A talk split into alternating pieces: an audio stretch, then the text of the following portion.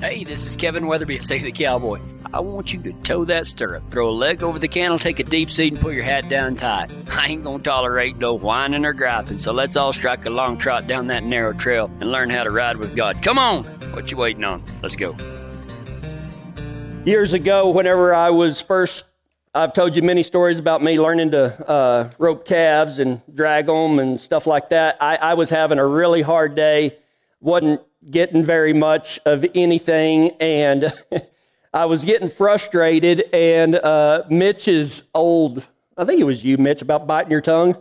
Yeah, Mitch would tell me, bite my tongue, and just something to keep your mind off of it. Well, this was a long time before Mitch, and so I, I actually just started praying because I was getting really, really frustrated. And when you get frustrated roping, it doesn't help anything.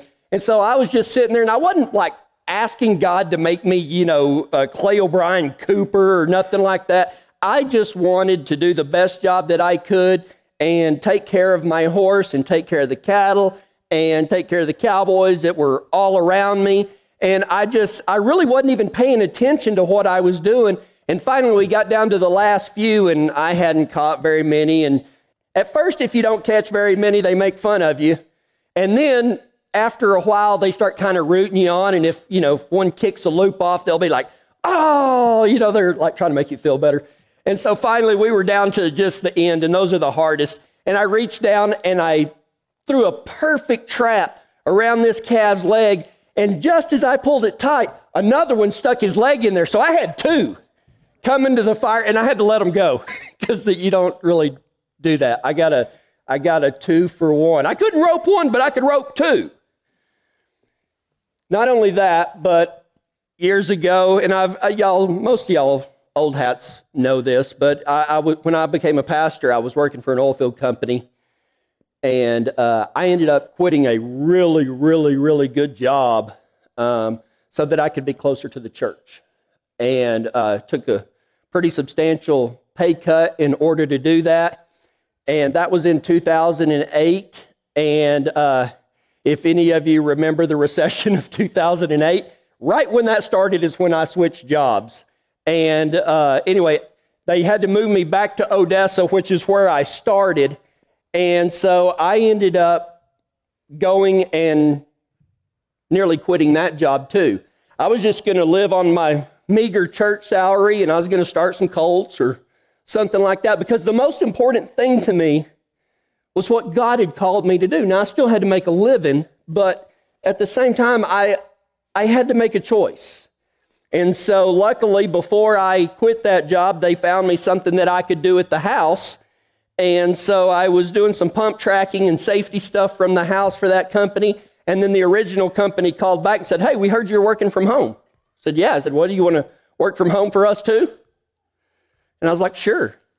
And so, what I ended up doing, I didn't work from home, I worked from the church. I had a church office, and I sat in my church office. I could be there for anybody that needed done. I could work on my sermons, I could do both of my jobs. But it was so scary in the beginning because I was quitting stuff in order to do what God had called me to do.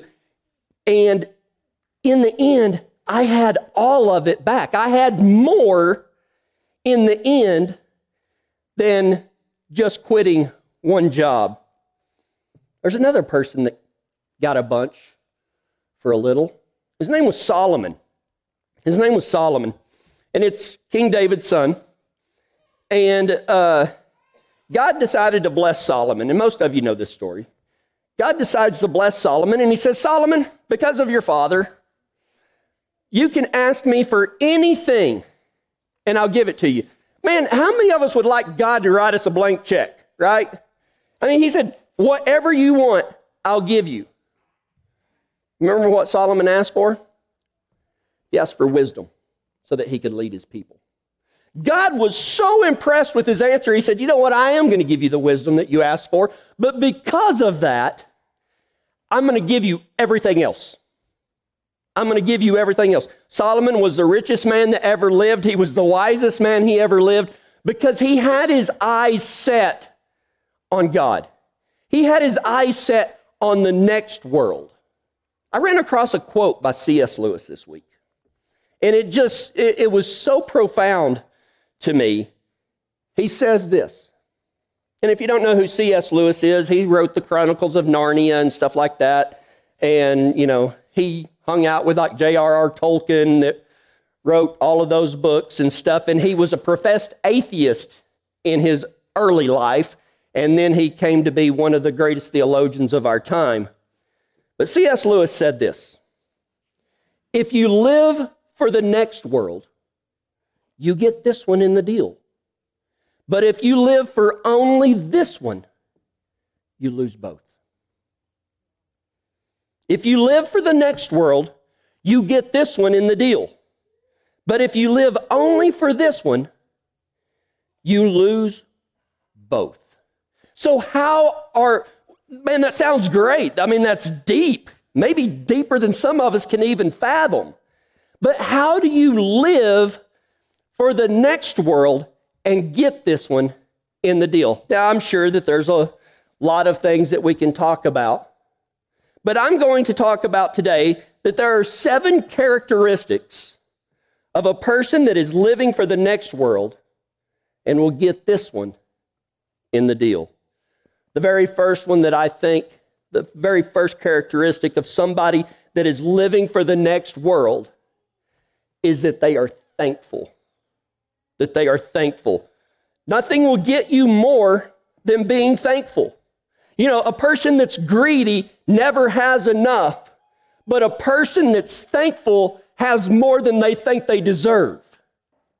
You want to get the most out of this life is by living for the next one, and living in the next one means being thankful. Nothing will get more than being thankful for what you already have than being depressed about what you don't. You know, I mean, honestly, I'm going to talk about all of us right here. In America, you know what we are? We're spoiled brats. We are spoiled brats compared to the rest of the world. You know, I mean, it, it, even those in poverty in America live better than most of the rest of the world in the grand scheme of things. Don't be a spoiled brat. Be thankful for what you have and don't be greedy. Don't be greedy. Man, that greed is, is like a drug. And, you know, it, you, you can never, ever, ever have enough.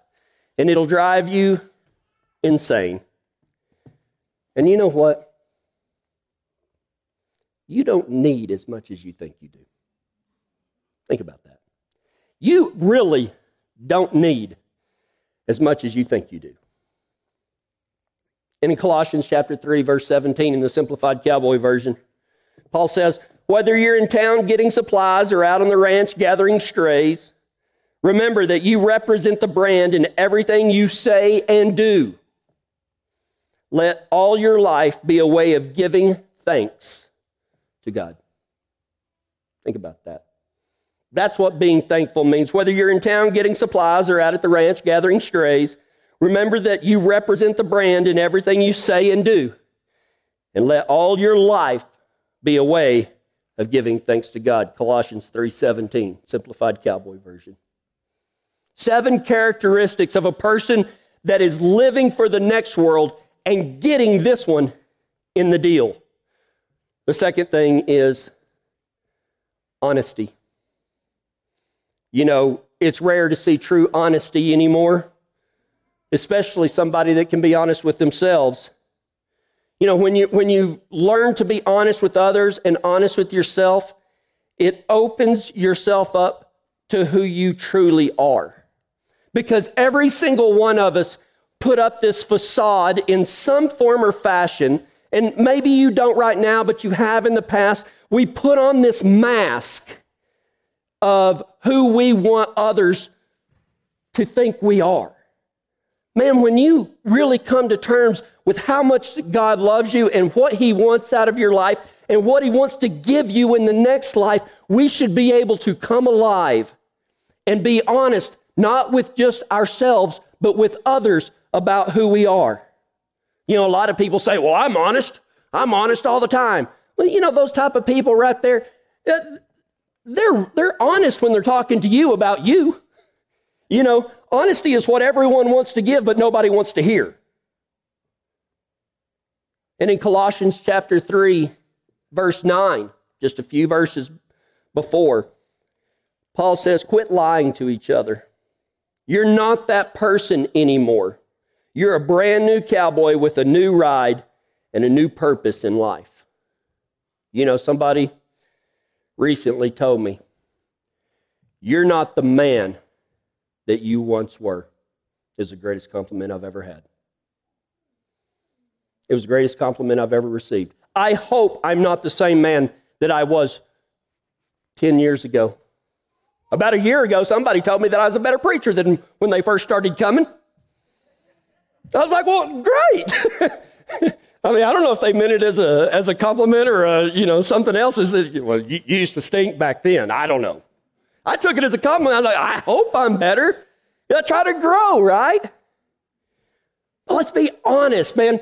That characteristic right there uh, of just, and honesty doesn't mean you, you run around with like your honesty sword, seeing how many people's heads you can chop off. Man, that's not being honest in love. Just be honest about how you're doing, and in your prayers, be honest. Be who God made you to be. Take off that mask. The third thing of somebody that is living for this next world and getting this one in the deal is that they, they have strength. They have strength. True strength is power under control at all times using it for the benefit of others rather than themselves. That's true strength right there. It's always under control and it's always used for the benefit of others rather than yourself. That is God's definition of true strength. You know, strength is kind of like fire. Fire can be good, it can warm us up in our cold Colorado uh, winters. It can be good because it can cook a ribeye steak on a Sunday night. It can also burn your house down. Sherilyn. She's not even here. but strength is like fire, man. It's, it's how you use it. It's how you use it. What you use your strength for shows what kind of man you are. How do you use your strength? Is it for the benefit of others or is it to lift yourself up? See, a real cowboy ain't no bully. Bullies are cowards. Bullies are cowards because they use their strength in whatever form it is to push somebody else down. Somebody that is looking, living for this next life and getting this one in the deal uses their strength for other people, and it's always under control. In 2 Timothy 1 7, one of my favorite Bible verses, should be yours too. 2 Timothy 1 7, simplified cowboy version, says this For God did not give us the spirit of a sissy, but a spirit of strength, love, and self control. Your Bibles probably say, For God did not give us a spirit of fear and timidity, but one of power, love, and self control. God didn't give us a spirit of a sissy. Let's use our strength, but let's use our strength in love and self control. I don't come up with these things just because I think they're cool. We go to the good book and we pull out what God, the characteristics that He wants us to live by. Number four. Now, we've already talked about being thankful. We've talked about being honest.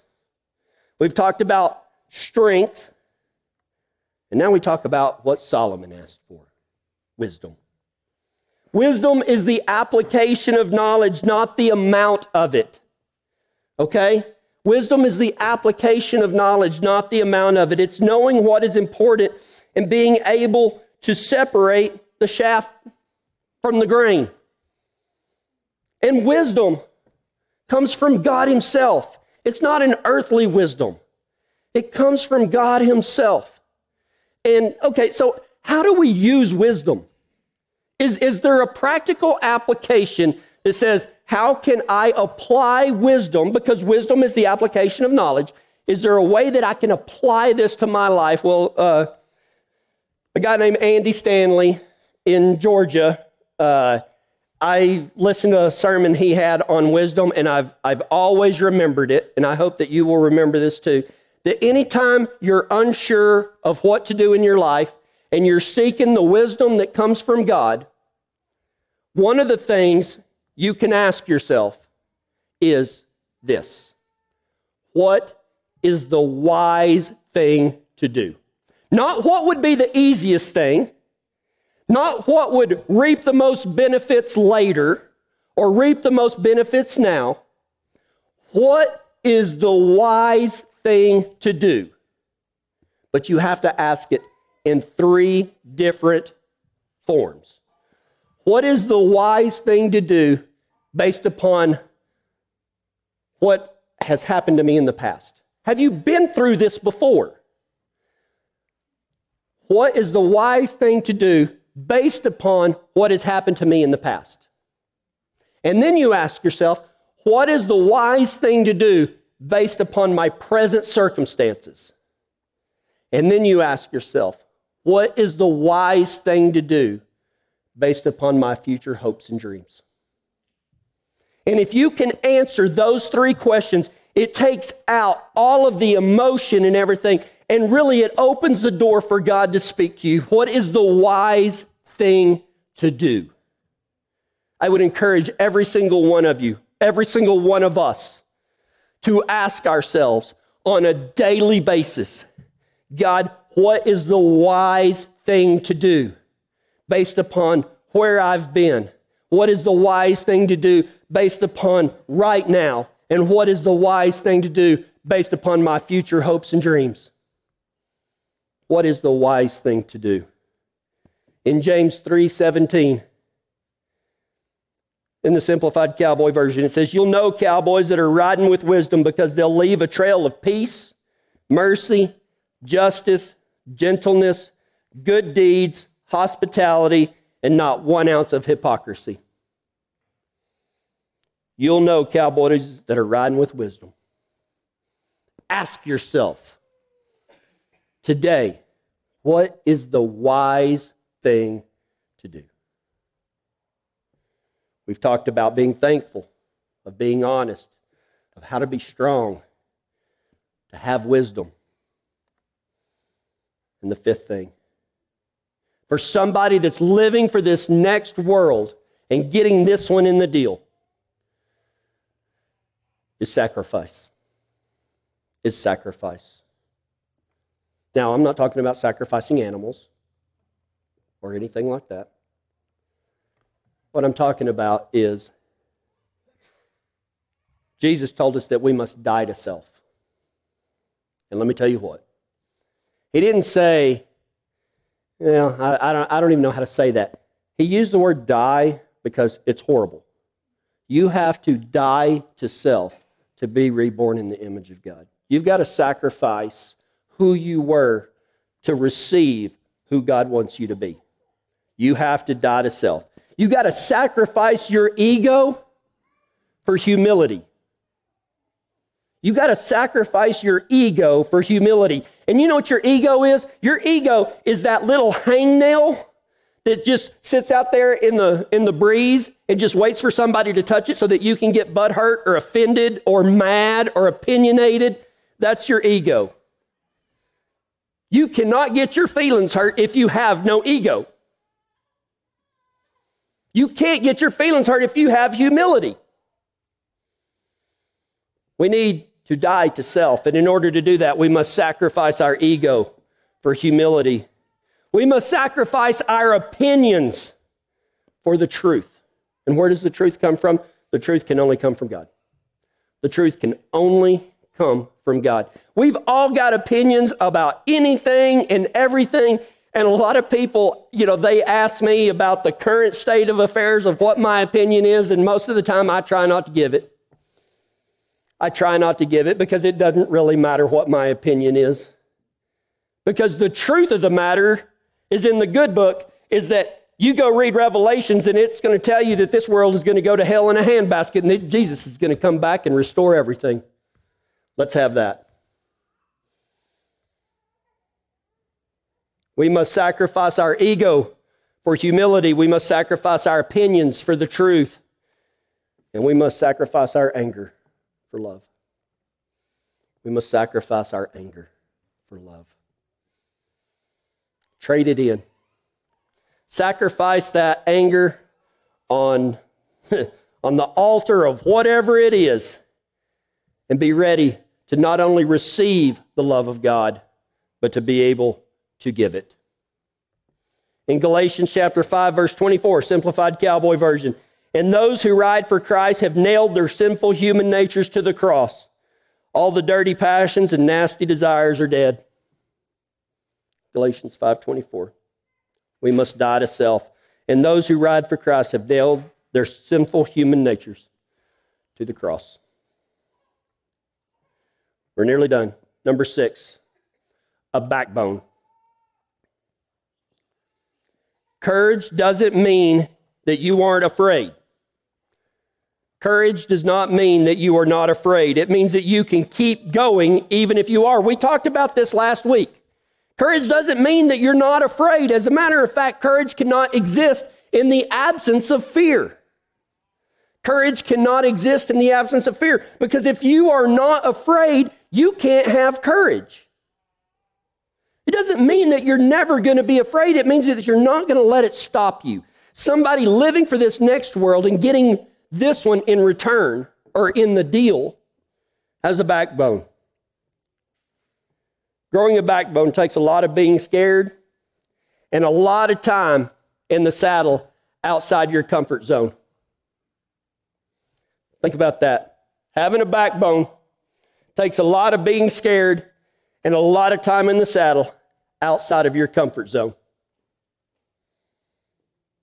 In 1 Corinthians 16, 13, and 14, simplified cowboy version, stay alert and keep both feet in the stirrups. Tie hard and fast to your faith. Be courageous and be strong. Do nothing without love. Man, you want to talk about having a backbone? You want to know how to get a godly backbone? It's right there. Stay alert and keep both feet in the stirrups. Tie hard and fast to your faith. Be courageous and be strong and do nothing without love. Now, what would this world be like if we had people that were thankful? What would this world be like if we had people that were honest? What would this world be like if we had people that were used their strength for the benefit of others? What would this world be like if people used wisdom? What would this world be like if people sacrificed their egos and their opinions and their anger for humility, for truth, and for love? And what would this world be like if we had a backbone? and stood up for God and stood up for what was right and did nothing without love. You know what all of those would lead to? Number seven, somebody that was loyal. Somebody that was loyal to God.